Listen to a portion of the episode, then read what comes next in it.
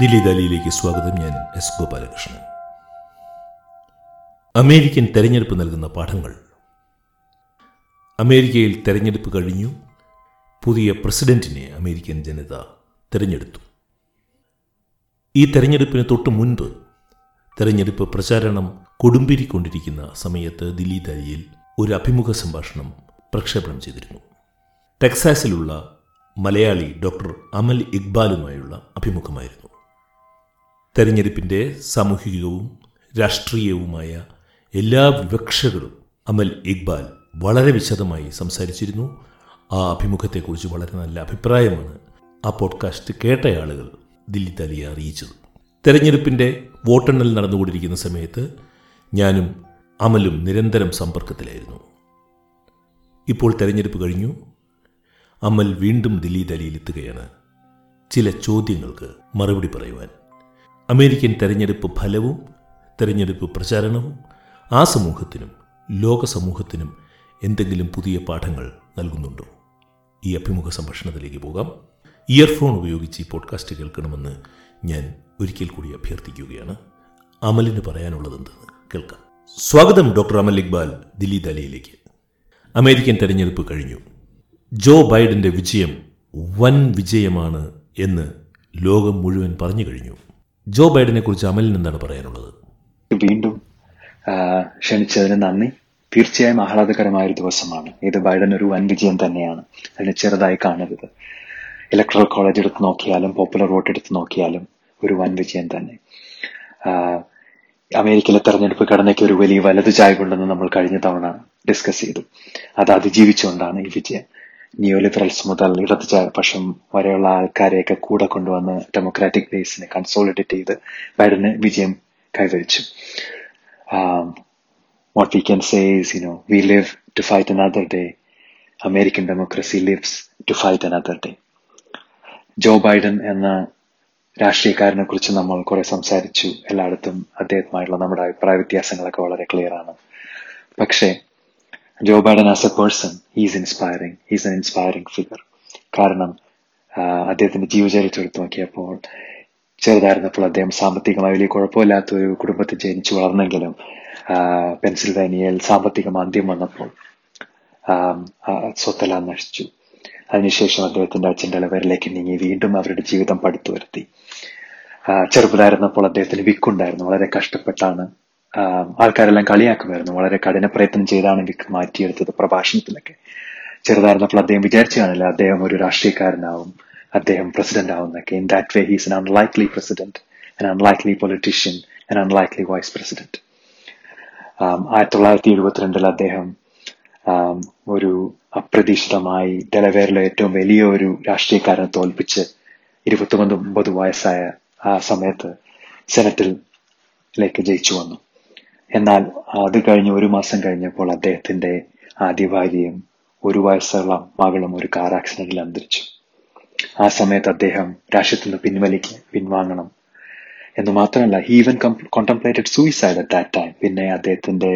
ബന്ധുക്കളും മിത്രങ്ങളും എല്ലാം ചേർന്നാണ് അദ്ദേഹം തിരിച്ച് പബ്ലിക് ലൈഫിലേക്ക് കൊണ്ടുവന്നത് അതിനുശേഷം ഈ രണ്ടായിരത്തി പതിനഞ്ചിൽ അദ്ദേഹത്തിന്റെ മകൻ ബോ ബൈഡൻ ആ ബോ ബൈഡൻ ഒരു ബ്രില്യൻറ്റ് പേഴ്സൺ ആയിരുന്നു അദ്ദേഹം ഒരു ഒരു ടാലന്റഡ് പൊളിറ്റീഷ്യൻ ആയിരുന്നു ഒരു ഉയർന്നു വരുന്ന ഒരു ഡെമോക്രാറ്റിക് പാർട്ടി താരമായിരുന്നു ഡെലവേറിന്റെ അറ്റോർണി ജനറലൊക്കെ ആയി നാഷണൽ ലെവലിലേക്ക് വരാൻ ചാൻസ് ഉള്ള അദ്ദേഹം ഒരു ഇറാഖ് വാർ വെറ്ററൻ ആയിരുന്നു അദ്ദേഹം ബ്രെയിൻ ക്യാൻസർ വന്ന് രണ്ടായിരത്തി പതിനഞ്ചിൽ മരിച്ചു അത് കഴിഞ്ഞ് അത് ബൈഡനെ ശരിക്കും തകർത്തു രണ്ടായിരത്തി പതിനാറിൽ ഒബാമയുടെ പ്രസിഡൻസി കഴിഞ്ഞപ്പോൾ അദ്ദേഹം റിട്ടയർ ചെയ്തു രണ്ടായിരത്തി പതിനാറിൽ ക്ലിന്റൺ തോറ്റതിനു ശേഷം രണ്ടായിരത്തി ഇരുപതില് അദ്ദേഹം തിരിച്ച് ഡെമോക്രാറ്റിക് സ്ഥാനാർത്ഥിയാകാൻ ശ്രമിക്കാമെന്ന് തീരുമാനിച്ചു പക്ഷെ അദ്ദേഹം ജയിക്കുമെന്ന് ആരും വിചാരിച്ചിരുന്നില്ല കാരണം അദ്ദേഹത്തിന്റെ റാലികളൊന്നും ആരും പോകാറില്ലായിരുന്നു compare to somebody like Sanders അത്ര എക്സൈറ്റ്മെന്റ് ഒന്നും ആർക്കും കൊടുക്കാൻ പറ്റിയില്ല പ്രൈമറി um, കോൺടെസ്റ്റ് വന്നപ്പോൾ ആദ്യത്തെ ന്യൂ ഹാംഷർ ആയോവയിലൊക്കെ അദ്ദേഹത്തിന് വൻ തോൽവി നേരിടേണ്ടി വന്നു ന്യൂ ഹാംഷയർ അദ്ദേഹം അഞ്ചാം സ്ഥാനത്തായിരുന്നു um, എന്നാൽ ഇതെല്ലാം അതിജീവിച്ചുകൊണ്ട് അദ്ദേഹം സ്ഥാനാർത്ഥിയായി സ്ഥാനാർത്ഥിയായതിനു ശേഷം നമ്മളെല്ലാം അദ്ദേഹത്തിന് ജയിക്കാൻ പറ്റുമെന്ന് നമുക്ക് ഹോപ്പ് ഉണ്ടായിരുന്നെങ്കിലും എല്ലാവരും വിചാരിച്ചു ട്രംപിനെ പോലെയുള്ള ഒരു സ്ഥാനാർത്ഥിക്ക് നേർക്ക് നേരെ നിന്ന് ജയിക്കാൻ ഇദ്ദേഹത്തിന് പറ്റുമെന്നും പലർക്കും വിശ്വസിച്ചിരുന്നില്ല ഡിബേറ്റ് ഒക്കെ വരുമ്പോൾ ട്രംപിന് നേരെ നേരെ നേർക്ക് നേരെ സംസാരിക്കുമ്പോൾ ബൈഡനെ തകർത്ത് കളയുമെന്നാണ് എല്ലാവരും പറഞ്ഞത് പക്ഷെ അതൊന്നും സംഭവിച്ചില്ല ഡിബേറ്റ്സ് കണ്ട ആൾക്കാരെല്ലാം വിചാരിച്ചു ബൈഡനാണ് ജയിച്ചത് അദ്ദേഹം അവസാനം ഇപ്പോൾ പ്രസിഡന്റായി അതുകൊണ്ട് you know a lot is riding on him he had an inspiring career he has surprised many people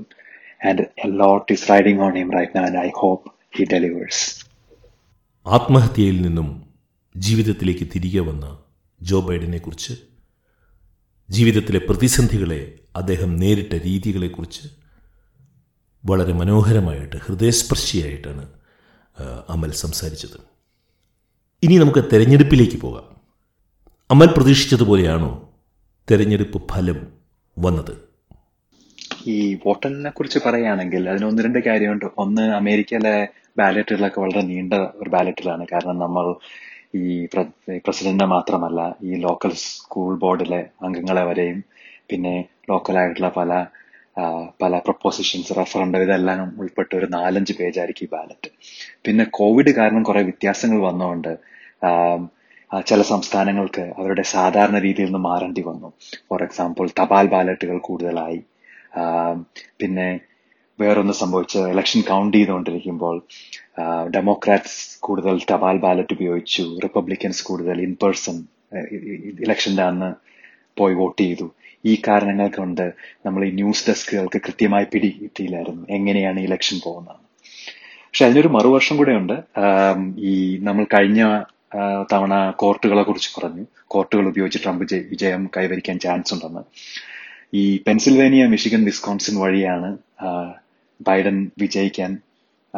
plan ചെയ്തത് ആ ഇൻഡസ്ട്രിയൽ മിഡ്വെസ്റ്റേറ്റ് സ്റ്റേറ്റ് അവിടെയുള്ള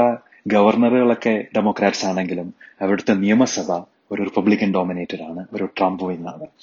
അവരെന്ത് ചെയ്യുന്നു വെച്ച് കഴിഞ്ഞാൽ അവർ വിചാരിച്ചത് ഈ തപാൽ ബാലറ്റ് വഴിയാണ് ഡെമോക്രാറ്റുകളെല്ലാം വോട്ട് ചെയ്യുന്നതല്ലോ അതുകൊണ്ട് അവരൊരു നിയമം കൊണ്ട് കൊണ്ടുവച്ചു തപാൽ ബാലറ്റുകൾ ഇലക്ഷൻ ദിവസം മാത്രമേ തുറന്ന് കൗണ്ട് ചെയ്യാൻ പറ്റൂ മറ്റ് സംസ്ഥാനങ്ങൾ ടെക്സസ് ഫ്ലോറിഡ പോലെയുള്ള റിപ്പബ്ലിക്കൻ ചായവുള്ള സ്ഥലങ്ങളിലെല്ലാം തപാൽ ബാലറ്റ് വന്ന ഉടൻ തന്നെ അവരത് കൗണ്ട് ചെയ്യുകയും വെരിഫൈ ചെയ്യുകയൊക്കെ ചെയ്യുമായിരുന്നു പക്ഷേ അതിവിടെ നടന്നില്ല അതുകൊണ്ടാണ് ഇത്ര സമയമെടുത്തത് ഞാൻ കഴിഞ്ഞ പോഡ്കാസ്റ്റ് പറഞ്ഞോന്ന് ഓർമ്മയില്ല അതാണ് പെൻസിൽവേനിയ മിഷ്കൻ വിസ്കോൺസിൽ ഒരു ട്രംപ് മിറാജ് എന്നൊക്കെ പറയുന്നത് കാരണം ആദ്യത്തെ ദിവസം ഇൻ പേഴ്സൺ ആയിട്ട് ബൂത്തിൽ വന്ന് വോട്ട് ചെയ്ത ആൾക്കാരുടെ വോട്ടാണ് ആദ്യം കണ്ടത് അതിൽ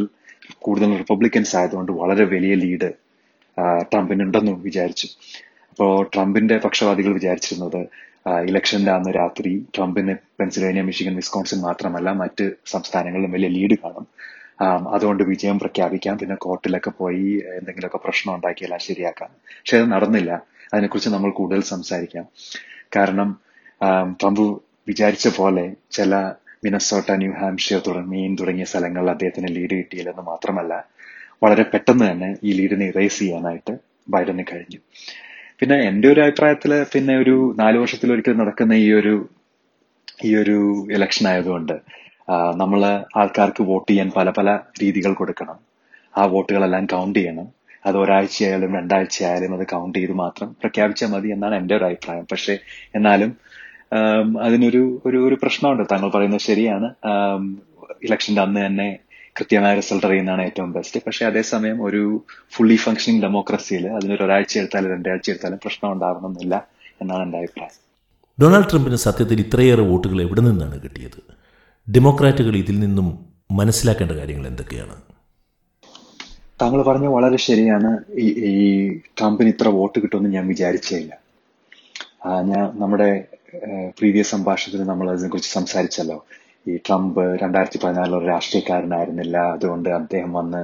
ഈ രാഷ്ട്രീയം ഒന്ന് ഇളക്കി മറിക്കും എന്ന് പറഞ്ഞ് കുറെ പേര് വോട്ടിട്ടു പരമ്പരാഗതമായി ഡെമോക്രാറ്റ്സിന് വോട്ട് ചെയ്തുകൊണ്ടിരുന്ന ചില non college whites working class whites എല്ലാം ഒരു മാറ്റത്തിന് വേണ്ടി ഈ ചൈന ഇഷ്യൂ ഒക്കെ കാരണം അദ്ദേഹത്തിന് വോട്ടിട്ടു ബൈഡൻ വരുമ്പോൾ അവരെ തിരിച്ചു പിടിക്കാൻ പറ്റുമെന്നാണ് വിചാരിച്ചത് ഓഫ് കോഴ്സ് ബൈഡന് കുറച്ച് തിരിച്ചു പിടിക്കാൻ പറ്റി പക്ഷേ പല സ്ഥലങ്ങളിലും വഴിനെ തിരിച്ചു പിടിക്കാൻ പറ്റിയെന്ന് മാത്രം പറ്റിയില്ലെന്ന് മാത്രമല്ല പിന്നോട്ട് പോകുവരെ ചെയ്തു നമുക്ക് രണ്ട് ഉദാഹരണങ്ങൾ പറയാം ഒന്ന്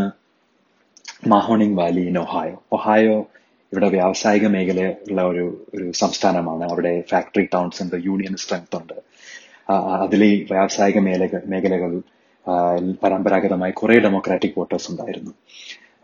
സ്പെസിഫിക്കലി ഈസ്റ്റേൺ ഒഹായോയിലെ മാഹോണിംഗ് വാലി എടുത്ത് നോക്കുകയാണെങ്കിൽ അവിടെ മാഹോണിംഗ് കൗണ്ടി അഷ്ടബുല കൗണ്ടി ഇവിടെയെല്ലാം രണ്ടായിരത്തി എട്ടിലും രണ്ടായിരത്തി പന്ത്രണ്ടിലും ഒബാമ ജയിക്കുമ്പോൾ ഏതാണ്ട് മുപ്പത് ശതമാനം വരെ വോട്ടിന്റെ ലീഡ് ഉണ്ടായിരുന്നു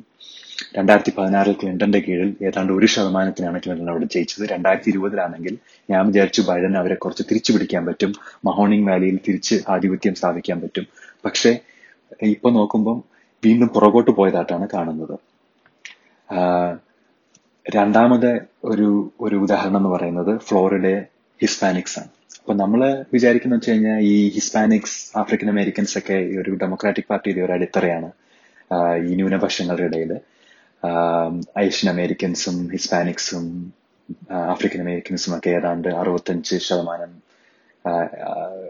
ഹിസ്പാനിക്സ് എഴുപത് ശതമാനം ഏഷ്യൻ അമേരിക്കൻസ് ഒരു എൺപത്തഞ്ച് ശതമാനം ആഫ്രിക്കൻ അമേരിക്കൻസ് ഡെമോക്രാറ്റ്സിന് സാധാരണ വോട്ട് ചെയ്യും ട്രംപിന്റെ റേസിസം കാരണം അത് അങ്ങനെ തന്നെ ആയിരിക്കും എന്ന് നമ്മൾ വിചാരിച്ചു പക്ഷേ ഡെമോക്രാറ്റ്സ് ഏതാണ്ട് അഞ്ചു തൊട്ട് പത്ത് ശതമാനം വരെ പുറകോട്ട് പോയി ഇതൊരു വലിയ ഒരു പൊളിറ്റിക്കൽ എർത്ത് മാറിയേനെ ഇപ്പം ബൈഡന് ജയിക്കാൻ പറ്റി പക്ഷേ ഇത് ഡെമോക്രാറ്റിക് പാർട്ടി കാര്യമായി എടുത്ത് നോക്കേണ്ട ഒരു കാര്യമാണ് ആൾക്കാർ പറയുന്നത് ഇതിനൊരു റിലീജിയസ് ആംഗിൾ ഉണ്ട് ഈ ഗ്രൂപ്പുകളൊക്കെ കുറച്ചുകൂടെ റിലീജിയസ് ആയതുകൊണ്ട് ഒരു ക്രിസ്ത്യൻ കൺസർവേറ്റീവ്സുമായിട്ട് ഒരു മെസ്സേജ് അലൈൻമെന്റ് ഉണ്ട് പിന്നെ ട്രംപിന്റെ macho culture Hispanic and African American മെന്നിനിടയിൽ ഒരു റെസനേറ്റ് ചെയ്യുന്നു പറയുന്നുണ്ട് പിന്നെ ട്രംപിന്റെ എക്കണോമിക് മെസ്സേജ് എന്ന് മാത്രമല്ല ലാറ്റിനോസ് ഫോർ ട്രംപ് പോലെയുള്ള ഗ്രൂപ്പുകളെ ഡെമോക്രാറ്റിക്സ് കാര്യമായി എടുത്തില്ല അവർ ഉറങ്ങുകയായിരുന്നു ഇവർ വർക്ക് ചെയ്തുകൊണ്ടിരിക്കുമ്പോൾ ഡെമോക്രാറ്റ്സ് ഉറങ്ങുകയായിരുന്നു അവരെ വോട്ടുകൾ എന്തായാലും കിട്ടുമെന്ന് പറഞ്ഞ് ശരിക്കും പരിശ്രമിച്ചില്ല എന്നൊക്കെയുള്ള സംഭാഷണം ഓൾറെഡി തുടങ്ങിയിട്ടുണ്ട് പക്ഷേ എന്തായാലും ഫ്ലോറിഡ എന്ന സ്റ്റേറ്റ് എടുക്കുകയാണെങ്കിൽ അവിടെ മയാമി ഏരിയയിൽ കുണ്ടനെ കാട്ടി ഒരു പത്തിരുപത് ശതമാനം വരെ ചില ഏരിയയിൽ പുറകോട്ട് പോയി ഞാൻ ആദ്യം വിചാരിച്ചത് അവിടെ ഈ ക്യൂബൻ വെനിസ്വേലൻ അമേരിക്കൻസ് ഉണ്ട് അവർ വളരെ വലതുപക്ഷക്കാരാണ് ഈ സോഷ്യലിസം മെസ്സേജ് ഒക്കെ വന്നപ്പോൾ ചിലപ്പോൾ അവര് ട്രംപിന് വോട്ട് ചെയ്തതായിരിക്കും എന്ന് വിചാരിച്ചു പക്ഷെ അവിടെ മാത്രമല്ല ടെക്സസിന്റെ റിയോ ഗ്രാൻഡെ വാലി തുടങ്ങിയ മെക്സിക്കൻ ബോർഡറിലുള്ള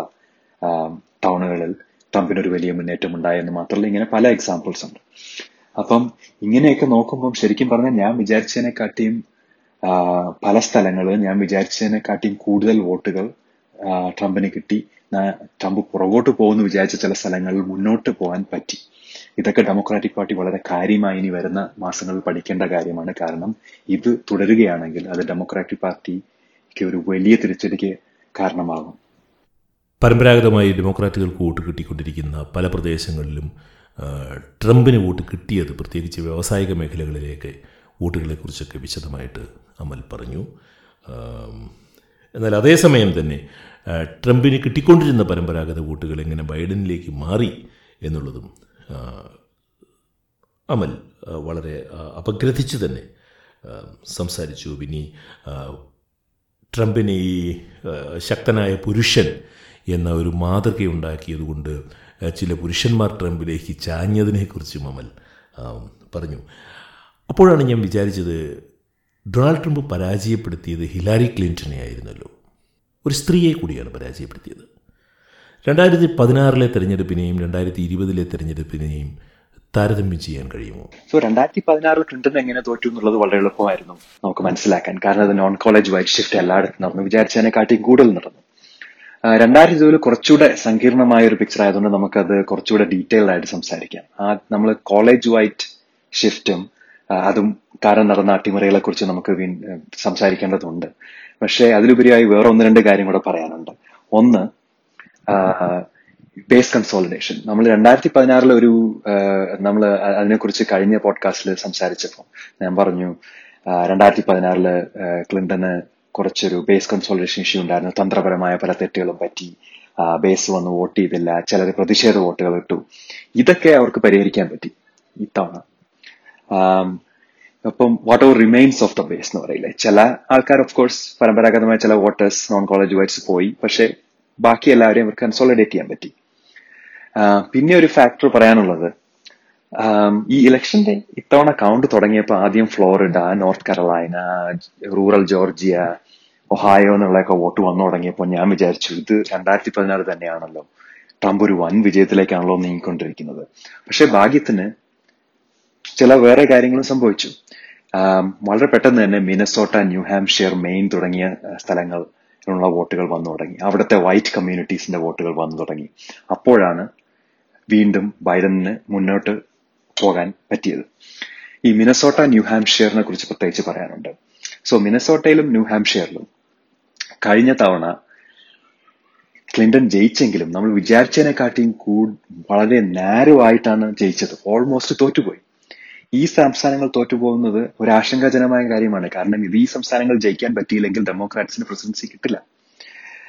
മിനസോട്ട ഒരു സ്പെഷ്യൽ കേസും കൂടിയാണ് അതിനെക്കുറിച്ച് ഒന്ന് രണ്ട് വാക്കുകൾ പറയാം മിനസോട്ടയിലാണ് ജോർജ് ഫ്ലോയിഡ് സംഭവം നടന്നത് അതിനുശേഷം ബ്ലാക്ക് ലൈഫ്സ് മാറ്റേഴ്സ് പ്രതിഷേധങ്ങൾ നടന്നു അതിനെ പോലീസ് അടിച്ചമർത്തി അപ്പോൾ അതിനുശേഷം ട്രംപ് പലതവണ മിനസോട്ടയിൽ റാലികൾ നടത്തി ഈ ബ്ലാക്ക് ലൈഫ്സ് മാറ്റേഴ്സും ഡെമോക്രാറ്റ്സും നിങ്ങൾ നഗരങ്ങൾ നശിപ്പിക്കാൻ വരുന്നു പിന്നെ എന്ന് മാത്രമല്ല Ilhan Omar Somalian refugee American പൗരനായതിനു ശേഷം മെമ്പർ ഓഫ് കോൺഗ്രസ് ആയ ഇലഹനോമാർ ഒമാർ മിനസോട്ടയിൽ നിന്നാണ് ഇത്തരം മുസ്ലിങ്ങൾ ഇവിടെ വന്ന് അമേരിക്കയെ തകർക്കുന്നു എന്നൊക്കെ പറഞ്ഞ് ട്രംപ് വളരെ പ്രഭാഷണങ്ങളും റാലികളും നടത്തിയെങ്കിലും അത് അദ്ദേഹത്തിന് ഹെൽപ്പ് ചെയ്തില്ല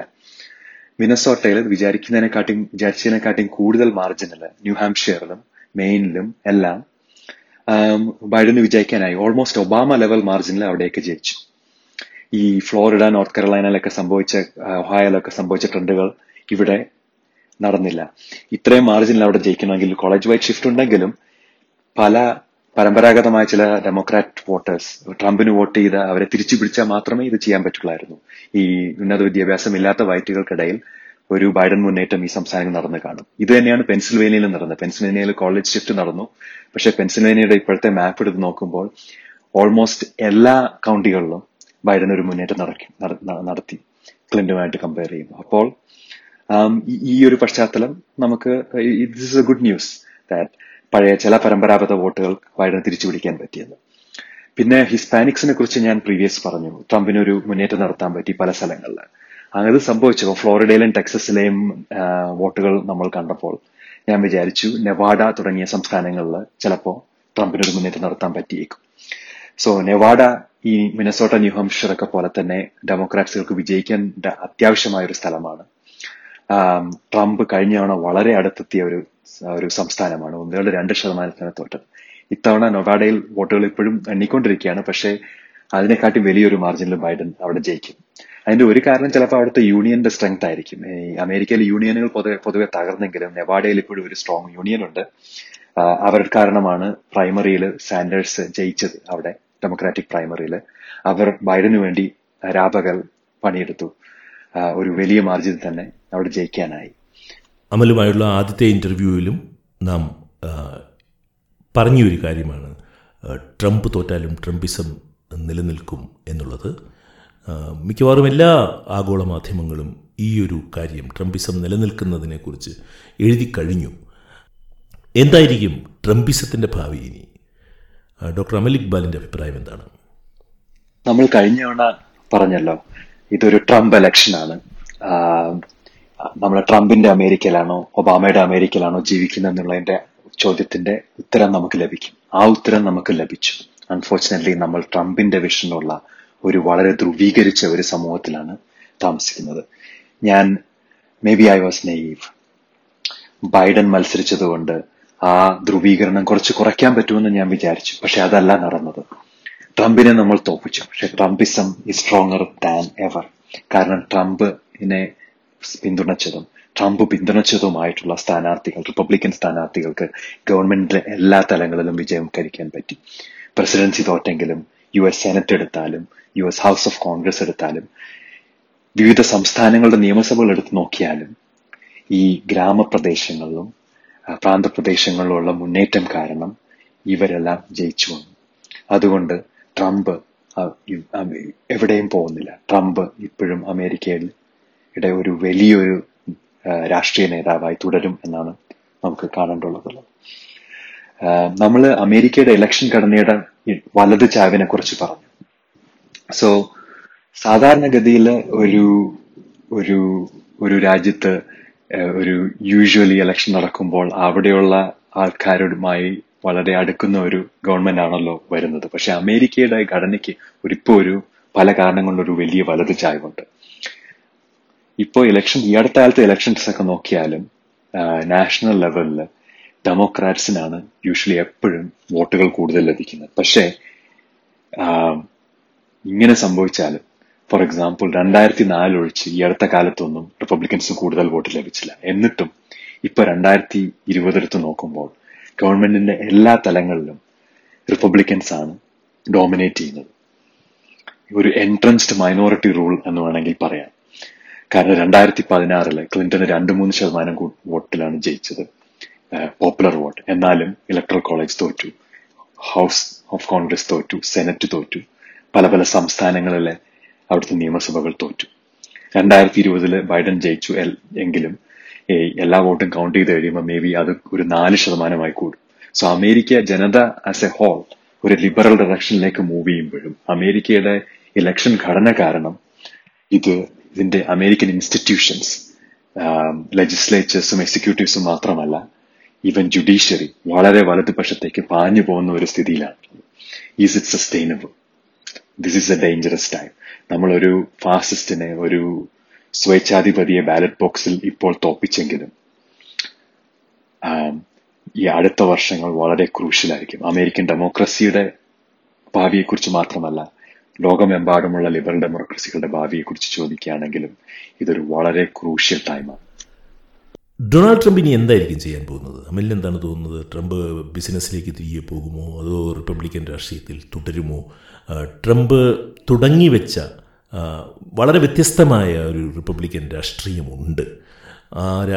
ഉണ്ടാക്കിയ പുതിയ നേതാക്കന്മാരുമുണ്ട് ഈ രാഷ്ട്രീയം എങ്ങനെയായിരിക്കും ട്രംപിൽ നിന്നും ഇത് തിരിച്ച് ട്രംപിൻ്റെ ട്രംപ് കാണിച്ച വഴിയിൽ നിന്നും ഇത് തിരികെ പോകുമോ അതോ ട്രംപിൻ്റെ വഴിയിലൂടെ തന്നെ ഇത് മുന്നോട്ട് പോകുമോ ഡൊണാൾഡ് ട്രംപ് ഇനി എന്തായിരിക്കും ചെയ്യാൻ പോകുന്നത് അമലിന് എന്താണ് തോന്നുന്നത് സോ ഡൊണാൾഡ് ട്രംപ് ഒരു ലോജിക്കലി ചിന്തിക്കുന്ന ഒരാളല്ലാത്തതുകൊണ്ട് നമുക്ക് പറയാൻ പറ്റില്ല എന്ത് അദ്ദേഹം എന്ത് ചെയ്യുമെന്ന് പക്ഷേ അധികാര കന്നാക്കി പ്രശ്നം ഉണ്ടാവാൻ ചാൻസ് ഇല്ല ഡൊണാൾഡ് ട്രംപ് ഒരു ഡൊണാൾഡ് ട്രംപ് ഒരു ശക്തമായ ഒരു രാഷ്ട്രീയ നേതാവാണെന്നാണ് ഇലക്ഷൻ ശരിക്കും കാണിക്കുന്നത് അദ്ദേഹത്തിന്റെ ശക്തി കേന്ദ്രങ്ങളുണ്ട് അത് വളരുന്നേ ഉള്ളൂ അദ്ദേഹം പിന്തുണച്ച ആൾക്കാർക്ക് പല തലങ്ങളിൽ വിജയിക്കാനായി അദ്ദേഹത്തിന് ഒരു വലിയ രാഷ്ട്രീയ നേതാവായി തുടരാം രണ്ടായിരത്തി ഇരുപത്തിനാലിൽ വേണമെങ്കിൽ വീണ്ടും പ്രസിഡൻഷ്യൽ കാൻഡിഡേറ്റ് ആയി വരാം അതൊക്കെയുണ്ട് പിന്നെ വേറൊരു പക്ഷെ ഒരു കാര്യം താങ്കൾ പറഞ്ഞ ശരിയാണ് അമേരിക്കയുടെ സൊസൈറ്റിയുടെ അമേരിക്കൻ സമൂഹത്തിലെ ഫ്രിഞ്ചിലുണ്ടായിരുന്ന കുറെ വൈറ്റ് സൂപ്പർമിസിസ്റ്റ് കോൺസ്പിറസി തിയറിസ്റ്റ്സ് ഇവരെയൊക്കെ പ്രൊമോട്ട് ചെയ്തിരുന്നു ട്രംപ് അവരൊക്കെ ഇപ്പൊ കൂടുതൽ അമേരിക്കൻ മെയിൻ സ്ട്രീമിലേക്ക് വന്നിരിക്കുകയാണ് ഈവൻ അങ്ങനെയുള്ള കുറെ ആൾ ചില ആൾക്കാർ പല സ്ഥലങ്ങളിൽ ഇലക്ഷൻ ജയിക്കുകയും ചെയ്തിട്ടുണ്ട് അത് കാരണം ആ ഡേഞ്ചർ എപ്പോഴും ഉണ്ട് ഇങ്ങനെയുള്ള ഒരു ഫ്രിഞ്ചിനെ ട്രംപ് ട്രംപ് പ്രൊമോട്ട് ചെയ്തു അവരെ അവരെ അവർ അവർ കൂടുതൽ വളർന്നു വരുന്നു വേറെ ഒന്ന് രണ്ട് കാര്യം പറയാനുള്ളത് ഒന്ന് ഒരു ഒരു ഈ ഓരോ ഇലക്ഷൻ നടക്കുമ്പോഴും കഴിയുമ്പോഴും അതിൽ സംഭവിച്ച വ്യത്യാസങ്ങൾ അനുസരിച്ച് ഇനിയും കാര്യങ്ങൾ നടക്കുമെന്ന് നമ്മൾ എപ്പോഴും വിചാരിക്കാറുണ്ട് അതിനെ ബേസ് ചെയ്ത് നമ്മൾ ചില കാര്യങ്ങൾ സംഭവിക്കുന്നു വിശ്വസിക്കുന്നത് ചിലപ്പോൾ നടക്കണമെന്നില്ല കാരണം രണ്ടായിരത്തി എട്ടിൽ ഒബാമ ജയിച്ചപ്പോൾ നമ്മൾ പറഞ്ഞു ഇതൊരു അമേരിക്കൻ വൈവിധ്യത്തിന്റെ ഒരു ഒരു ഒരു ജയമാണ് ഇനി ഇനി ഇങ്ങനെയുള്ള ഒരു കോലേഷൻ ആയിരിക്കും ഇനി ജയിക്കാൻ പോകുന്നത് റിപ്പബ്ലിക്കൻ പാർട്ടി അവരുടെ ക്രിസ്ത്യൻ നേറ്റീവ്സ് ഒക്കെ കുറച്ച് ഡിഎംഫസൈസ് ചെയ്ത് ഡിഎംഫസൈസ് ചെയ്ത് കുറച്ചുകൂടെ ലിബറൽ ഡയറക്ഷനിലേക്ക് നീങ്ങണം പക്ഷെ അങ്ങനെയല്ല സംഭവിച്ചത് രണ്ടായിരത്തി പതിനാറിലും രണ്ടായിരത്തി ഇരുപതിലും നമ്മൾ കാണുന്നത് രണ്ടായിരത്തി പതിനാറിൽ എസ്പെഷ്യലി ഈ ക്രിസ്ത്യൻ നേറ്റീവ്സ് സൂപ്പർ ചാർജ് ചെയ്തിട്ടാണല്ലോ ട്രംപ് ജയിച്ചത് പിന്നെ രണ്ടായിരത്തി പതിനാറിൽ ക്ലിന്റൺ ചോദിച്ചപ്പോൾ തോറ്റപ്പോൾ നമ്മൾ വിചാരിച്ചു ഓ ഈ പഴയ ഡെമോക്രാറ്റിക് പൊളിറ്റിക്സ് ഇനി നടക്കില്ല നമുക്ക് നമ്മളൊരു പുതിയ പൊളിറ്റിക്സിലേക്ക് നീങ്ങണം പുതിയ ടൈപ്പ് ലീഡേഴ്സിനെ വരണം പക്ഷേ ജോസഫ് ബൈഡൻ ഒരു the most old school of democratic politician ആണ് ഇപ്പൊ പ്രസിഡന്റ് ആയത് അതുപോലെ രണ്ടായിരത്തി ഇരുപതിൽ നമ്മൾ ഇതൊക്കെ പറയുമെങ്കിലും ട്രംപിനും ട്രംപിസിനെ തോപ്പിക്കാൻ പറ്റില്ലെന്ന് പറയും പറയുമെങ്കിലും ചിലപ്പം രണ്ടായിരത്തി ഇരുപത്തിനാല് വരുമ്പോൾ ചിലപ്പം വളരെ വ്യത്യാസം കാണാൻ പറ്റും ചിലപ്പം ഒരു ഒബാമയെ പോലെ ഒരു കരിസ്മാറ്റിക് ലീഡർ വരാമായിരിക്കാം അത് ഡെമോക്രാറ്റ് ആയിരിക്കാം ചിലപ്പോൾ റിപ്പബ്ലിക്കൻ ആയിരിക്കാം നമുക്കൊന്നും പറയാൻ പറ്റില്ല അതുകൊണ്ട് we need to keep an open mind and work for for taking in a good direction പിന്നെ വേറൊരു കാര്യം പറയുന്ന leadership and charismatic style so നമ്മൾ ട്രംപ് ഒരു അമാനിയനാണെന്ന് നമ്മൾ വിശ്വസിക്കുമെങ്കിലും we need to recognise that he's a political force he's definitely pulling a different set of voters നമ്മൾ വിചാ അഭിപ്രായ സർവേകളിൽ വിചാരിച്ചതിനെക്കാട്ടിയും കൂടുതൽ വോട്ടുകൾ ട്രംപിന് രണ്ടായിരത്തി പതിനാറിലും രണ്ടായിരത്തി ഇരുപതിലും ലഭിച്ചു ഞാൻ ഒബാമയുടെ കാലത്തും ഇത് സംഭവിച്ചതാണ് അത് ആരും അധികം നോട്ടീസ് ചെയ്തില്ല കാരണം അഭിപ്രായ സർവേകൾ ഒബാമ ജയിക്കുമെന്ന് പറഞ്ഞു ഒബാമ ജയിച്ചു പക്ഷെ ഒബാമ അഭിപ്രായ സർവേകളിലെക്കാട്ടിയും കൂടുതൽ മാർജിനിലാണ് ജയിച്ചത് അതാരും നോട്ടീസ് ചെയ്തില്ല ഫോർ എക്സാമ്പിൾ രണ്ടായിരത്തി രണ്ടായിരം രണ്ടായിരത്തി നാല് എല്ലായിടത്തും നോക്കുകയാണെങ്കിൽ വിസ്കോൺസിൻ യൂഷ്വലി ഒരു ഒരു ശതമാനത്തിന് താഴെയാണ് മാർജിൻ വരാറുള്ളത് പക്ഷെ ഒബാമ വന്നപ്പോൾ വിസ്കോൺസിനിലെ എല്ലാ ജനസമൂഹത്തിനുള്ള ഇടയിലും വളരെയധികം മാർജിൻ അദ്ദേഹം ജയിച്ചു രണ്ട് തവണയും അഞ്ചിനും പത്തിനും ഇടയുള്ള ശതമാനത്തിലാണ് അദ്ദേഹം വിസ്കോൺസിൻ ജയിച്ചത് രണ്ടായിരത്തി പതിനാറില് ഡെമോക്രാറ്റ്സിന് ഒരു തെറ്റ് പറ്റിയത് ഒബാമ ജയിച്ച അത്രയും ശതമാനത്തിൽ ജയിക്കാൻ പറ്റിയില്ലെങ്കിലും അതിനടുത്ത് ജയിക്കാൻ പറ്റും ഒബാമ ഇല്ലെങ്കിലും എന്ന് വിചാരിച്ചു പക്ഷെ അത് നടന്നേയില്ല ഈ Wisconsin Michigan Pennsylvania Ohio Iowa എന്നുള്ള സംസ്ഥാനങ്ങളിൽ ഒബാമ ഇല്ലാത്ത സമയത്ത് വളരെ വളരെ വ്യത്യാസം വളരെ കുറവ് വോട്ടുകളാണ് ഡെമോക്രാറ്റ്സുകൾക്ക് അവിടെ ലഭിക്കാനായത് രണ്ടായിരത്തി പതിനാറില് സോ അതുകൊണ്ട് ഇങ്ങനെയുള്ള കരിസ്മാറ്റിക്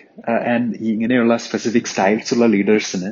നമ്മൾ വിചാരിച്ചതിനെക്കാട്ടിയും കൂടുതൽ സപ്പോർട്ട് വരുമെന്ന് നമ്മൾ പ്രതീക്ഷിക്കേണ്ടതുണ്ട് ആ അതും നമ്മൾ ഓർത്തിരിക്കേണ്ടതാണ് നമ്മൾ കഴിഞ്ഞ പോഡ്കാസ്റ്റ് പറഞ്ഞ പോലെ തന്നെ കോളേജ് എഡ്യൂക്കേറ്റഡ് ഉന്നത വിദ്യാഭ്യാസമുള്ള വൈറ്റ്സിനിടയിലുള്ള മുന്നേറ്റം കാരണമാണ് ബൈഡന് ജയിക്കാനായത് മറ്റു പാശ്ചാത്യ രാജ്യങ്ങളുള്ള പോലെ തന്നെ അമേരിക്കയിലും ഈ ഷിഫ്റ്റ് സംഭവിക്കുന്നു രണ്ടായിരത്തി പതിനാറിൽ ഉന്നത വിദ്യാഭ്യാസമില്ലാത്ത വൈറ്റ്സിനിടയിലുള്ള ധ്രുവീകരണം നടന്നതിന്റെ ഒരു കൗണ്ടർ ധ്രുവീകരണമായി രണ്ടായിരത്തി പതിനെട്ടിലെ കോൺഗ്രഷണൽ ഇലക്ഷൻസിന് ഇത് സംഭവിച്ചു രണ്ടായിരത്തി ഇരുപത് ഇലക്ഷൻ അതിൽ പീവിനും കൂടുതൽ സംഭവിച്ചു നമുക്ക് ഒന്ന് രണ്ട് ഉദാഹരണങ്ങൾ പറയാം വിസ്കോൺസിൻ നമ്മൾ നേരത്തെ പറഞ്ഞ പോലെ വിസ്കോൺസിൻ ജയിക്കുന്നത് ഒരു അത്യാവശ്യമായിരുന്നു ബൈഡൻ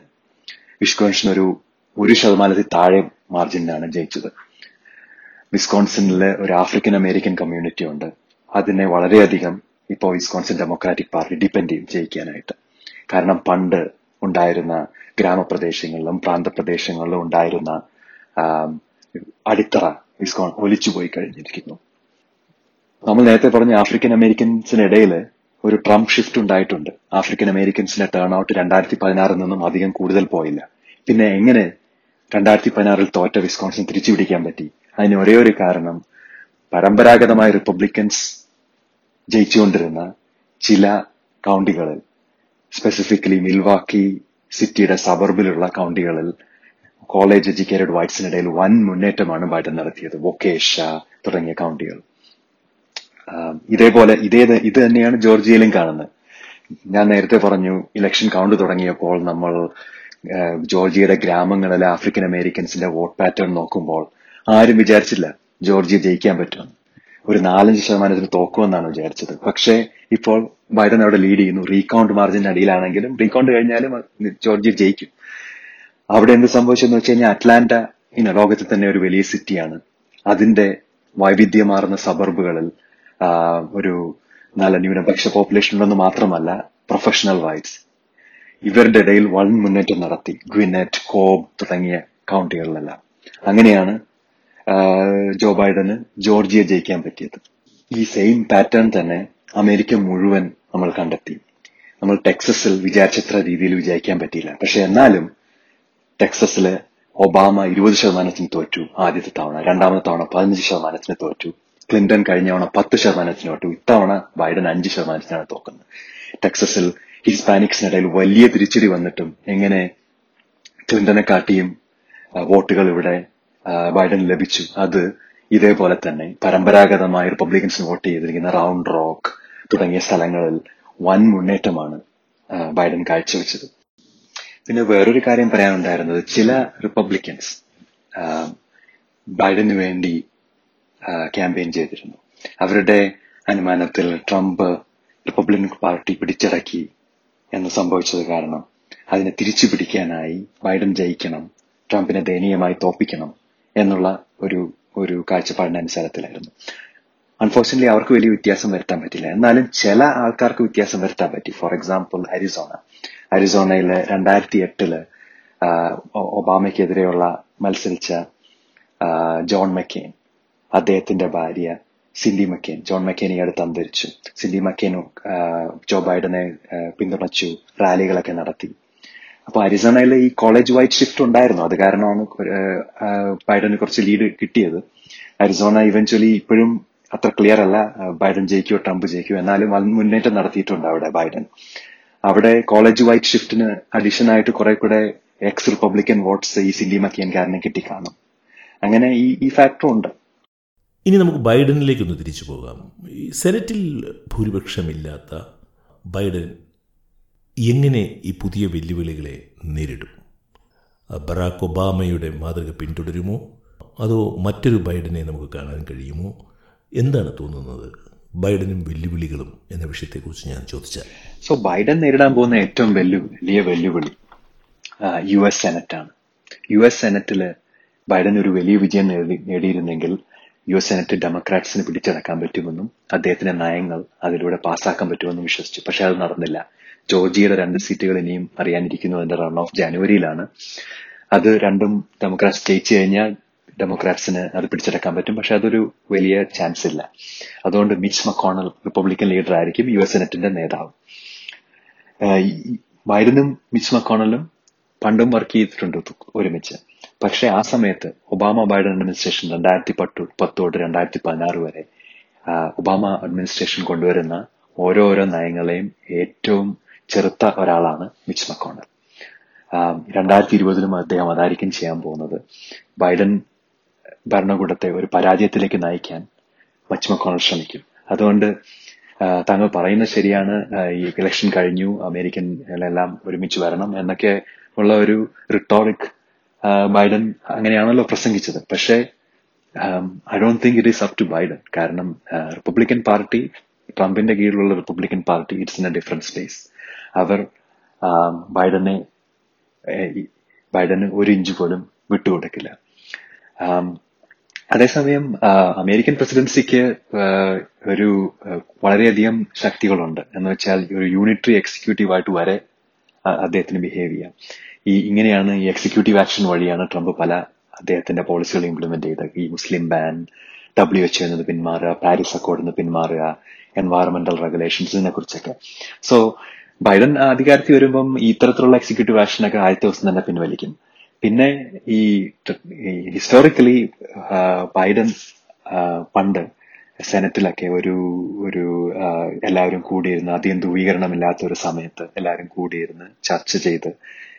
കുറച്ച് വിട്ടുവീഴ്ചകൾ നടത്തി നയം പാസ്സാക്കുന്ന ഒരു ഒരു ഒരു ബാക്ക്ഗ്രൗണ്ടിൽ നിന്നാണ് ബൈഡൻ വരുന്നത് പക്ഷേ രണ്ടായിരത്തി പത്ത് തൊട്ട് രണ്ടായിരത്തി പതിനാറ് വരെ മിച്ച് മക്കോണുമായിട്ട് ഡീൽ ചെയ്ത അദ്ദേഹത്തിന്റെ ആ ആ പോരാട്ടങ്ങൾ ബൈഡനെ മാറ്റിയോ ഇതാണ് ഒരു ഓപ്പൺ ചോദ്യം I M looking forward to see how Biden deal with Mitch McConnell right now വളരെ അഗ്രസീവായി എക്സിക്യൂട്ടീവ് ആക്ഷൻ വഴിയും എല്ലാം എല്ലാം ബൈഡൻ പ്രൊസീഡ് ചെയ്തില്ലെങ്കിൽ ചിലപ്പം അദ്ദേഹം മിച്ച് മക്കോണൽ വിചാരിക്കുന്ന പോലെ ബൈഡന്റെ ഭരണകൂടം ഒരു പരാജയത്തിലേക്ക് നീങ്ങാൻ സാധ്യതയുണ്ട് പിന്നെ ഇന്ത്യയെക്കുറിച്ച് ചോദിച്ചിരുന്നു ഇപ്പം ബൈഡന്റെ വിദേശ നയം ആദ്യം മിക്കവാറും ഒരു ഒബാമ വിദേശ നയത്തിലേക്ക് തിരിച്ചു പോകും പക്ഷെ അതല്ലാതെ വേറെ നമുക്ക് ഇതിന്റെ പ്രത്യേകതയെക്കുറിച്ചൊന്നും അറിയില്ല ബൈഡൻ ഓഫ് കോഴ്സ് വേറെ വലിയ പ്രശ്നങ്ങളിലായിരിക്കും കോൺസെൻട്രേറ്റ് ചെയ്തുകൊണ്ടിരിക്കുന്നത് വിദേശ നയത്തിൽ ചൈന ഇറാൻ റഷ്യ ഇങ്ങനെ പല പ്രശ്നങ്ങളുണ്ട് അതുകൊണ്ട് it will not be an important issue പക്ഷെ എന്നാലും will will be return to Obama Shyamala ഗോപാലന്റെ മകൾ കമല ഹാരിസിനെ കുറിച്ചാണ് ഇനി എൻ്റെ ചോദ്യം കമല ഹാരിസിന്റെ വിജയത്തിനെ എങ്ങനെയാണ് ഡോക്ടർ അമൽ ഇക്ബാൽ കാണുന്നത് അമേരിക്കയിൽ പ്രസിഡന്റോ വൈസ് പ്രസിഡന്റോ ആകുന്ന ആദ്യത്തെ വനിതയാണ് കമല ഹാരിസ് അതൊരു ഇന്ത്യൻ വംശജയാണെന്നുള്ള കാര്യത്തിൽ നമുക്ക് അഭിമാനിക്കാം അദ്ദേഹത്തിന്റെ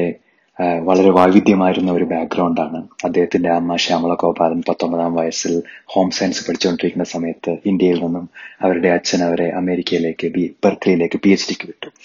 എത്ര ഫോർവേഡ് തിങ്കിങ് ആണെന്ന് ആലോചിച്ച് നോക്കുക ആ സമയത്ത് ആയിരത്തി തൊള്ളായിരത്തി അമ്പതുകളിൽ അമേരിക്കയിൽ വന്നതിന് ശേഷം അവരൊരു വളരെ പ്രശസ്തിയായ ശാസ്ത്രജ്ഞയായിരുന്നു National Institute of Health Lawrence Berkeley research laboratory ഇവിടെയൊക്കെ വലിയ പൊസിഷൻസ് ഉണ്ടായിരുന്നു ബ്രസ്റ്റ് ക്യാൻസർ ഓങ്കോളജി ഇതിലൊക്കെ വല്ല ഫണ്ടമെന്റൽ കോൺട്രിബ്യൂഷൻസ് ഉണ്ട് പക്ഷെ അവരൊരു ശാസ്ത്രജ്ഞ മാത്രമായിരുന്നില്ല ആയിരത്തി തൊള്ളായിരത്തി അറുപതുകളിൽ ബെർക്കിലിൽ ഉണ്ടായിരുന്ന black radical group civil rights ഗ്രൂപ്പിലൊക്കെ ഇൻവോൾവ് ആയിരുന്നു അങ്ങനെയാണ് അവരെ മാർക്സിസ്റ്റ് എക്കണോമിസ്റ്റ് ആയ ഡൊണാൾഡ് ഹാരിസിനെ കണ്ടുമുട്ടുന്നതും കല്യാണം കഴിക്കുന്നതും ഡൊണാൾഡ് ഹാരിസ് പോസ്റ്റ് കീനേഷ്യൻ എക്കണോമിക്സിലൊക്കെ വളരെ ഫേമസ് ആയ കോൺട്രിബ്യൂഷൻ ഉള്ള ഒരാളാണ് സ്റ്റാൻഫോർഡ് യൂണിവേഴ്സിറ്റിയിൽ ആദ്യമായി എന്നിവർ കിട്ടിയ ഒരു ബ്ലാക്ക് പ്രൊഫസറാണ് ഇങ്ങനെയൊക്കെ ഒരുപാട് ഫേമസ് ബാക്ക്ഗ്രൗണ്ടാണ് അദ്ദേഹത്തിന് ഡിവോഴ്സിന് ശേഷം ഈ കമലയ ഹാരിസിനെ മായ ഹാരിസിനെ ഒറ്റയ്ക്ക് വളർത്തി വലുതാക്കി ഒരു നല്ല ദിശത്തിലെത്തിച്ച ഒരു ഒരു വലിയ ഒരു വലിയ ഇംപ്രസീവ് പേഴ്സൺ ആയിരുന്നു ശ്യാമള ഗോപാൽ ഇങ്ങനെ ഒരു വൈവിധ്യമായിരുന്ന ബാക്ക്ഗ്രൗണ്ടിൽ നിന്ന് വരുന്ന ഒരു കമല ഹാരിസ് എസ്പെഷ്യലി ട്രംപ് പെൻസിന്റെ ആന്റി ഇന്റലക്ച്വലിസത്തിന് ഇന്റലക്ച്വലിസത്തിന് ശേഷം ഒരു വൈസ് പ്രസിഡന്റ് ആവുന്നത് നമ്മുടെ ഇന്ത്യൻ അമേരിക്കൻസിന് മാത്രമല്ല ഈ അമേരിക്കയ്ക്ക് മുഴുവൻ തന്നെ ഒരു വലിയ പ്രതീകാത്മമായ ഒരു ഒരു നിമിഷമാണ് we hope that she does a really great job and she can heal some of the divisions that are infecting this country നമുക്കറിയാം അടുത്ത പ്രാവശ്യവും ട്രംപ് എന്ന് ജനാരവത്തിനിടയിൽ പ്രധാനമന്ത്രി നരേന്ദ്രമോദി അമേരിക്കയിൽ വെച്ച് പറഞ്ഞ കാര്യമൊക്കെ പക്ഷേ ട്രംപ് വന്നില്ല മോദി ഇവിടെ തുടരുകയാണ് ബൈഡൻ്റെ അമേരിക്കയും മോഡിയുടെ ഇന്ത്യയും അല്ലെങ്കിൽ അമേരിക്കയും ഇന്ത്യയും ബൈഡൻ അമേരിക്കൻ പ്രസിഡന്റ് ആയതിനു ശേഷം എങ്ങനെയിരിക്കും ബൈഡൻ ഭരണകൂടവും ഇന്ത്യയും എന്നുള്ള കാര്യത്തെക്കുറിച്ച് ചിന്തിക്കുമ്പോൾ ഒരു കാര്യം പറയാം ബൈഡനും കമല ഹാരിസും മോഡിയുടെ പല നയങ്ങളെയും കർശനമായി വിമർശിച്ചിട്ടുണ്ട് അതുകൊണ്ട് ട്രംപിന്റെ കാലത്ത് നിന്നും വ്യത്യാസം വരും കാരണം ട്രംപ് മോഡിയുടെ ന്യൂനപക്ഷ വിരുദ്ധമായ നയങ്ങളെയൊക്കെ പ്രോത്സാഹിപ്പിക്കുകയാണല്ലോ ചെയ്തത് പിന്നെ വേറൊരു കാര്യം പറയാനുള്ളത് ബൈഡൻ എന്ന ഒരു രാഷ്ട്രീയക്കാരനെ കുറിച്ച് ചിന്തിക്കുമ്പോൾ you should I think you try to get a fresh start ട്രംപും മോഡിയും തമ്മിൽ ഇവിടെ റാലിയൊക്കെ നടത്തി അത് ഡെമോക്രാറ്റ്സിന് ഇഷ്ടപ്പെട്ടില്ല എന്ന് എന്നാണെങ്കിലും ഇന്ത്യയിലെ ഒരു ജനാധിപത്യ പ്രക്രിയയിലൂടെ വന്ന ഒരാളാണല്ലോ മോദി അമേരിക്കയിലെ ട്രംപ് വന്ന പോലെ ഇന്ത്യയിൽ മോദി വന്നു as a politician Biden respects democracies India ലോകത്തിലെ ഏറ്റവും വലിയ ജനാധിപത്യമാണല്ലോ അതുകൊണ്ട് I think he will try to get a fresh start അതേസമയം ന്യൂനപക്ഷ വിരുദ്ധവുമായുള്ള തരത്തിലുള്ള നിയമങ്ങളും നയങ്ങളും ഒക്കെ ഇന്ത്യ കൊണ്ടുവരുന്നതിന് he will continue to criticise continue to oppose അങ്ങനെ ഒരു ഒരു ഒരു ഒരു ഒരു സ്ട്രാറ്റജി ആയിരിക്കും ബൈഡൻ ഇന്ത്യനുമായി സ്വീകരിക്കുന്നത് അമേരിക്കൻ രാഷ്ട്രീയത്തെ വളരെ സൂക്ഷ്മമായി വീക്ഷിക്കുന്ന ഒരു ചെറുപ്പക്കാരനാണ് ഡോക്ടർ അമൽ ഇക്ബാൽ എൻ്റെ അവസാനത്തെ ചോദ്യം അമേരിക്കൻ ഇടതുപക്ഷത്തെക്കുറിച്ചാണ് അമേരിക്കൻ ഇടതുപക്ഷത്തെ നിരീക്ഷിക്കുന്നുണ്ടോ അമൽ അമേരിക്കയിൽ എല്ലാ കാലത്തും ഒരു വൈബ്രന്റ് ഇടതുപക്ഷം ഉണ്ടായിരുന്നു ജസ്റ്റിസിന് വേണ്ടി വർക്ക് ചെയ്യുന്ന വളരെ ഗ്രൂപ്പ്സ് ഉണ്ട് എന്നാലും മെയിൻ സ്ട്രീം രാഷ്ട്രീയത്തിൽ ഈ അടുത്ത് രണ്ടായിരത്തി പതിനാറിലെ ഇരുപതിലെയും ഡെമോക്രാറ്റിക് പ്രൈമറി ക്യാമ്പയിനിൽ ബെർണി സാൻഡേഴ്സിന്റെ സക്സസ് അത് കാരണമാണ് മെയിൻ സ്ട്രീമിലേക്ക് കുറച്ചുകൂടെ വന്നത് ആ പ്രൈമറി ക്യാമ്പയിനിൽ ബെർണി സാൻഡേഴ്സ് തോറ്റെങ്കിലും നമ്മൾ കഴിഞ്ഞ തവണ സംസാരിച്ചു എന്തുകൊണ്ടാണ് ബൈഡൻ സാൻഡേഴ്സിനെ തോപ്പിക്കാനായത് എന്നാലും ബർണി സാൻഡേഴ്സ് ഇപ്പോഴും ഒരു ജനപ്രിയനായ നേതാവാണ് അദ്ദേഹത്തിന്റെ പദ്ധതികൾക്ക് ഡെമോക്രാറ്റുകളുടെ ഇടയിലെങ്കിലും വളരെയധികം ജനപ്രിയമുണ്ട് പ്രിയതയുണ്ട് അദ്ദേഹം അദ്ദേഹത്തിന്റെ ക്യാമ്പയിൻ കാരണം അതിൽ ഇൻസ്പയർ ആയി വളരെയധികം യങ് ടാലന്റഡ് പൊളിറ്റീഷ്യൻസ് വന്നിട്ടുണ്ട് Alexandria Ocasio Cortez Jamaal Bowman Rashida Tlaib ഇങ്ങനെ പലരും അപ്പം ഇനി ഇപ്പം അലക്സാണ്ട്രിയ ഒക്കാഷിയോ കോർട്ടസ് ഈ അടുത്ത് പറഞ്ഞ പോലെ Biden winning is a good thing this stops the precipitous decline. Now is a time to build. അപ്പം ഇടതുപക്ഷം ഇനി ഈ ഇതുവരെ ബെർണി സാൻഡേഴ്സിന്റെ ഒരു പേഴ്സണൽ പോപ്പുലാരിറ്റിയിലാണ് കഴിഞ്ഞ അഞ്ചാറ് വർഷം വർക്ക് ചെയ്തുകൊണ്ടിരുന്നത് അതുകൊണ്ട് left has to build institutions left have to build backup a big movement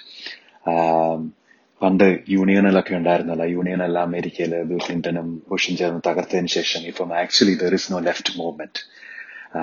there are no left institutions ഇതൊക്കെയാണ് ഇടത് പക്ഷം ഇനി ചെയ്യേണ്ട കാര്യങ്ങൾ അതേസമയം there were lot of successes ഈ ഈ അടുത്ത കാലത്ത് കഴിഞ്ഞ നാലഞ്ച് വർഷത്തില് ഈ നേരിട്ട് നിയമസഭ വഴി ചെയ്യാൻ പറ്റിയില്ലെങ്കിലും ബാലറ്റ് ബോക്സ് വഴി വളരെയധികം പ്രോഗ്രസ് ഉണ്ടായിട്ടുണ്ട് ഞാൻ നേരത്തെ പറഞ്ഞു ജഡ്ജിമാരെയും പ്രോസിക്യൂട്ടേഴ്സിനെയും പോലീസ് ചീഫുകളൊക്കെ അമേരിക്കയിൽ പലപ്പോഴും ബാലറ്റ് ബോക്സിലൂടെയാണ് സെലക്ട് ചെയ്യുന്നത് അതിൽ പുരോഗമന പുരോഗമനവാദികളായ ക്രിമിനൽ ജസ്റ്റിസ് റിഫോം ഒക്കെ ചെയ്യാൻ ചെയ്യാൻ പ്രോമിസ് ചെയ്ത ആൾക്കാർക്കൊക്കെ വളരെയധികം വിജയം ഉണ്ടായിട്ടുണ്ട് ആരോഗ്യ നയത്തെ വലതുപക്ഷ ചായവുള്ള അമേരിക്കൻ നിയമസഭകൾ ചെറുക്കുമ്പോഴും ബാലറ്റ് ബോക്സ് വഴി മെഡിക്കെയർ തുടങ്ങിയ ആരോഗ്യ പരിപാടികൾ എക്സ്പാൻഡ് ചെയ്യാൻ പറ്റിയിട്ടുണ്ട് അതുകൊണ്ട് there are a lot of successes for the left in the last few years പക്ഷെ അതേസമയം they need to create institutions they need to create a bigger movement otherwise Bernie സാൻഡേഴ്സിന് ശേഷം ചിലപ്പം സ്ട്രഗിൾ ചെയ്യാൻ ചാൻസ് ഉണ്ട് so it is a time to rebuild പിന്നെ Biden അഡ്മിനിസ്ട്രേഷനെ കുറിച്ച് സ്പെസിഫിക്കലി പറയുകയാണെങ്കിൽ Biden and Sanders have work well in the past ഞാൻ പണ്ട് പറഞ്ഞ പോലെ ബൈഡൻ ഒരു കോംപ്രമൈസ് പൊളിറ്റീഷ്യൻ ആണ് ഈ ഈ അടുത്ത കാലത്ത് സാൻഡേഴ്സിന്റെ പല പദ്ധതികളിലും തന്റെ പദ്ധതികളിലേക്ക് ഉൾക്കൊള്ളാൻ അദ്ദേഹം തയ്യാറായിട്ടുണ്ട് but now the real work starts I am hopeful there will be disappointments but there will be some successes so I hope for the best ഒരു കാര്യം കൂടെ പറയട്ടെ John Lewis Martin Luther King ജൂനിയറോടൊപ്പം civil റൈറ്റ്സിന് വേണ്ടി പോരാടിയ big സിക്സിന്റെ ഭാഗമായ ഒരു പ്രിയമിനൻ സിവിൽ റൈറ്റ്സ് ലീഡർ ഈ അടുത്ത കാലം വരെ ജോർജിയ കോൺഗ്രസ്മാൻ ആയിരുന്നു അദ്ദേഹം ഈ ജൂലൈയിൽ അന്തരിച്ചു അദ്ദേഹം എപ്പോഴും പറയാറുണ്ടായിരുന്നത് democracy is not a state it is an act and every generation must do its part otherwise will lose it അദ്ദേഹം അന്തരിക്കുന്നതിന് തൊട്ടു മുമ്പ് അദ്ദേഹത്തിന്റെ അവസാന വാക്കുകൾ ഒരു ലേഖനമായി അയച്ചു അത് അന്തരിച്ചതിന് ശേഷം പ്രസിദ്ധീകരിക്കാൻ അതിലെ ചില വാക്യങ്ങൾ വായിച്ചുകൊണ്ട് നമുക്ക് അവസാനിക്കാം Though I may not be here with you, I urge you to answer the highest calling of your heart and stand up for what you truly believe. In my life, I have done all I can to demonstrate that the way of peace, the way of love, and nonviolence is the more excellent way. Now it is your turn to let freedom ring. നന്ദി American തെരഞ്ഞെടുപ്പ് ഫലം ആ സമൂഹത്തിനും ലോക സമൂഹത്തിനും നൽകുന്ന പാഠങ്ങൾ എന്ത് ഡോക്ടർ അമൽ ഇക്ബാൽ സംസാരിക്കുകയായിരുന്നു ഇതുവരെ ദിലി അലിയിൽ ഈ പോഡ്കാസ്റ്റിൻ്റെ ഈ ലക്കം ഇവിടെ അവസാനിക്കുകയാണ് കേട്ട സുമനസ്സുകൾക്ക് നന്ദി സ്നേഹപൂർവ്വം എസ് ഗോപാലകൃഷ്ണൻ